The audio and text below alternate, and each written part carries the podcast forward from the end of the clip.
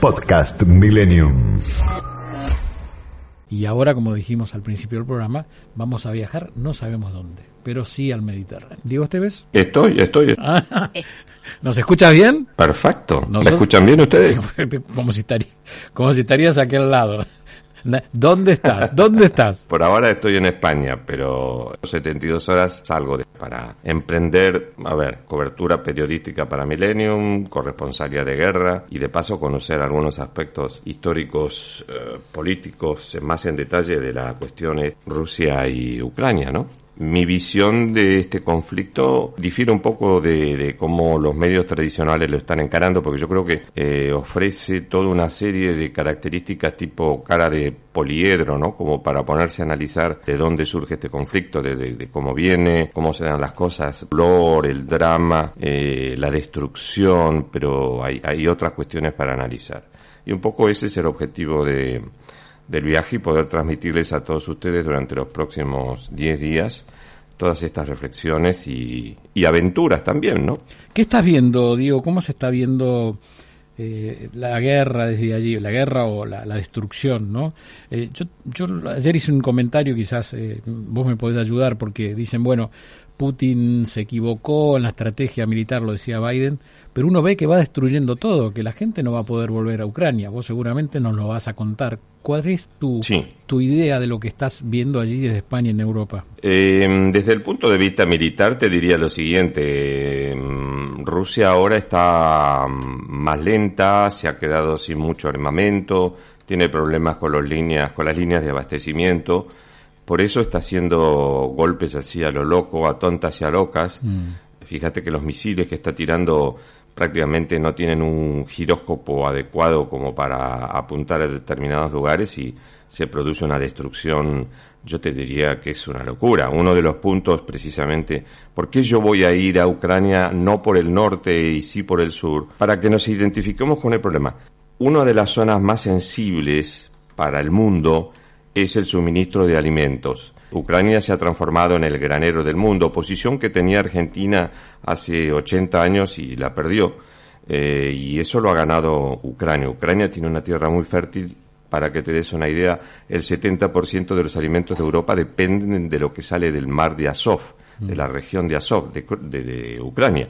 Si Ucrania llega a perder esa zona, que esa es la estrategia de Putin, la de, la de tomar todo el sur de Ucrania y su, seguir hacia la franja de Moldavia, por eso es que también voy a viajar a Moldavia, Ucrania queda en una posición muy insular y prácticamente de ser un exportador de materias primas va a pasar a ser un proveedor de Rusia. Es decir, Rusia le va a exportar eh, perdón, eh, Ucrania le va a exportar a Rusia y Rusia va a exportar a los grandes países, con los cuales, fíjate que se llega a la paradoja de que domina el mercado del gas, el mercado del petróleo, pero también va a dominar el mercado de alimentos. Mm. Entonces, no será, no, no será dado debida atención a este tema de, del impacto que tiene sobre los alimentos, porque fíjate que Ucrania hoy es la principal fuente de abastecimiento de toda África Central y, África mm, zona oriental. Eh, fíjate que todos los insumos para el complejo agroindustrial español vienen de, de Ucrania. Y Ucrania tiene la predicción del Fondo Monetario, es el Producto Bruto está cayendo a razón del 45% anual. Es como vos decís, Santiago, es una destrucción brutal la que está haciendo Putin. Ahora seguramente vas a poder verlo y, conversar con la gente, e investigarlo, porque yo me pregunto, no más allá, como decíamos, de la política y, de las estrategias de guerra, ¿a dónde, ¿cómo va a volver esa gente al trabajo? Porque Putin ha destruido todo, parece que tan tonto es malísimo, ¿no? La verdad la verdad que no voy a decir otras palabras en la radio, pero ha destruido todas las líneas de trabajo. ¿Cómo va a volver la gente? ¿Cómo, cómo pensás que puede volver toda esa gente que se... Que, ¿Cuánta gente ya se ha ido a Polonia? Arriba de, si no me equivoco, Mira, eh, la cifra que la Unión Europea inicialmente barajaba era de unos 5 millones de refugiados, pero ya estamos en 9. 9 millones. Y yo te diría, las cifras de hoy ya no cabe un alfiler más en Polonia. Mm. España, eh, y España ha recibido mucha gente. Sí, sí, España ha recibido mucha gente, al igual que Francia, Reino Unido también, pero es una masa de gente impresionante. y después hay que computar la que se fue a otros países, a Moldavia, Rumania, eh, eh, Bulgaria. Eh, ¿Por dónde vas a, entrar, Diego? Aquí preguntan oyentes. ¿Por dónde va a entrar, Diego? ¿Por dónde vas a entrar a Ucrania?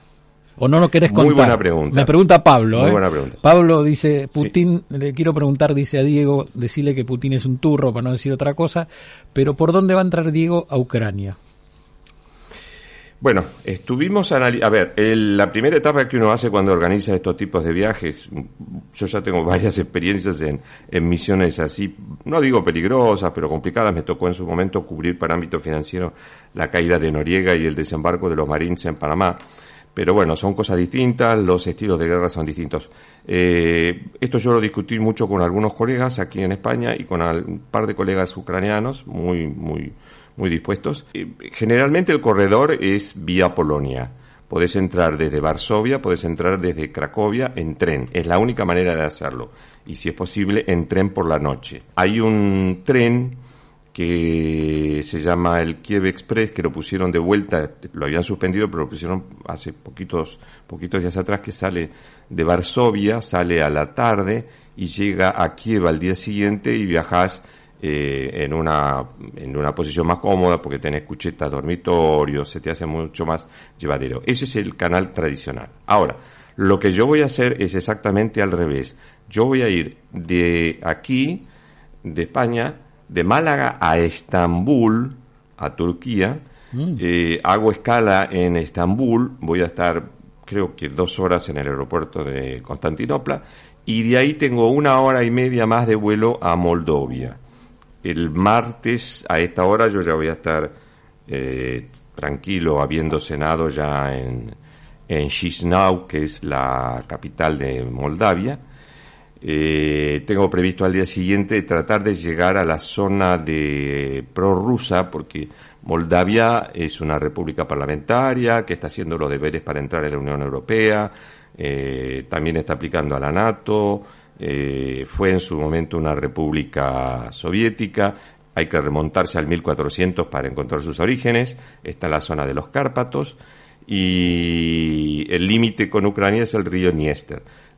Al lado, digamos, lo que puede ser hacia el este del río Niester, hay toda una franjita entre Ucrania y Moldova que es toda zona rusa. Entonces, mi idea es ir a, la, pasar por la capital, que, que va a capital. Se han adueñado de la capital y la utilizan como punto de base los prorrusos, que es Tirasopol.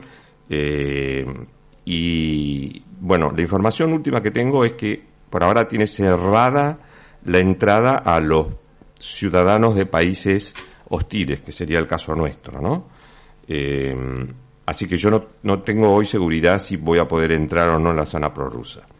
Lo que sí sé que de ahí voy a ir en bus por una carretera muy bonita, ya que toda esta zona es zona de bosques, viñedos, lagos, es muy, toda lo que es la ladera de los Cárpatos es muy agradable, por lo que he visto en fotos, yo no la conozco, o sea que para mí va a ser una experiencia nueva y la voy a compartir con todos ustedes.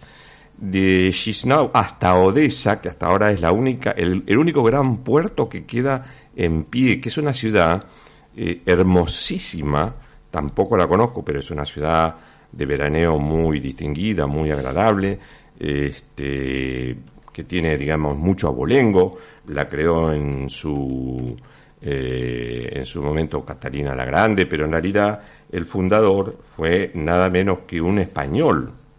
Yo no sabía, yo me enteré hace poquito. Este, ya le contaré, le contaré en su momento la historia desde, desde Odessa, de este español. Pero en Odessa hasta ahora está muy fortificada, es el último puerto que tiene Ucrania para poder embarcar lo poco que queda de la cosecha, porque todo lo demás, como bien tú dijiste, la han destruido. Solamente han podido exportar el 10% de la cosecha, el resto se la robó Rusia. Yo tengo videos con los camiones rusos llevándose la cosecha para, para Moscú. Es increíble. No dejan nada estos, claro, Diego, me dejaste pensando con algo. ¿Por qué querrías ir vos o querrías pasar por una zona prorrusa? Un poco para ver y, palpar un poco la gente, ¿no? O tener un poquito esa impresión periodística que uno tiene. Ahora, tampoco eh, me rasgo las vestiduras por no poder entrar en Tirasopol. A mí, en realidad, lo que me interesa... Sí, di- dime, dime. No, no, no, no, no, eh, perfecto, adelante, adelante, te escucho. Ah, no, a mí lo que me interesa es ese litoral sobre el Mar Negro, eh, cruzar el río Niester y ya entrar muy, muy seguidita, son cuatro horas de bus nada más, en eh, Odessa. Odessa es una ciudad realmente magnífica, eh, frente al mar de mar, mar, mar Negro, y está súper fortificada y demás. Bien, ahí ya les contaré cómo está la situación. Tiene tres teatros fenomenales, el Teatro de la Ópera, el Teatro de la, de la Filarmónica, el Teatro de Conciertos, es una belleza, una belleza. Es más, sufro porque si, si siguen con esta estrategia la van a borrar del mapa, así. Un pecado, una locura va a ser. Pero bueno, son, la- son las guerras. Bueno, Diego, ¿vas a ir solo ahora o bien. vas con un grupo de periodistas? No, no, voy solo, voy solo, voy solo. Vamos a estar Voy conectados. solo con, con, con el apoyo de la Embajada de España en Ucrania. Y pues la Embajada Argentina no existe. Y bueno, con todas las credenciales de Millennium, ¿no? Que son muy valiosas. Bueno, esperemos que Diego Esteves es más importante que Millennium, pero vos cualquier cosa decís Millennium y si no, grita Messi y por ahí eh, los muchachos te van a dejar pasar, ¿eh? que es el que Sí, salva me- a me todos los que el están en avión de BDR. y te mandamos el avión de BDR Claro. que mm, vamos ahí. Bueno, un lindísimo jueves que compartimos en vuelo de regreso. Gracias Diego Esteves. Eh, esperemos conectarte el jueves y si estás antes allí en la tierra nos conectamos, ¿eh? donde tú quieras. ¿eh? Y le puedas contar a los oyentes esas vivencias y lo que estás viendo y persiguiendo allí en Perfecto. tierras. ¿eh? Te mandamos Cuídate mucho, Te digo Diego. más, una, Sí, una, una de las ideas que tengo es hacer sol de madrugada desde Odessa. Es mi sueño. uy, no lo vamos a perder. Lo vamos a anunciar aquí.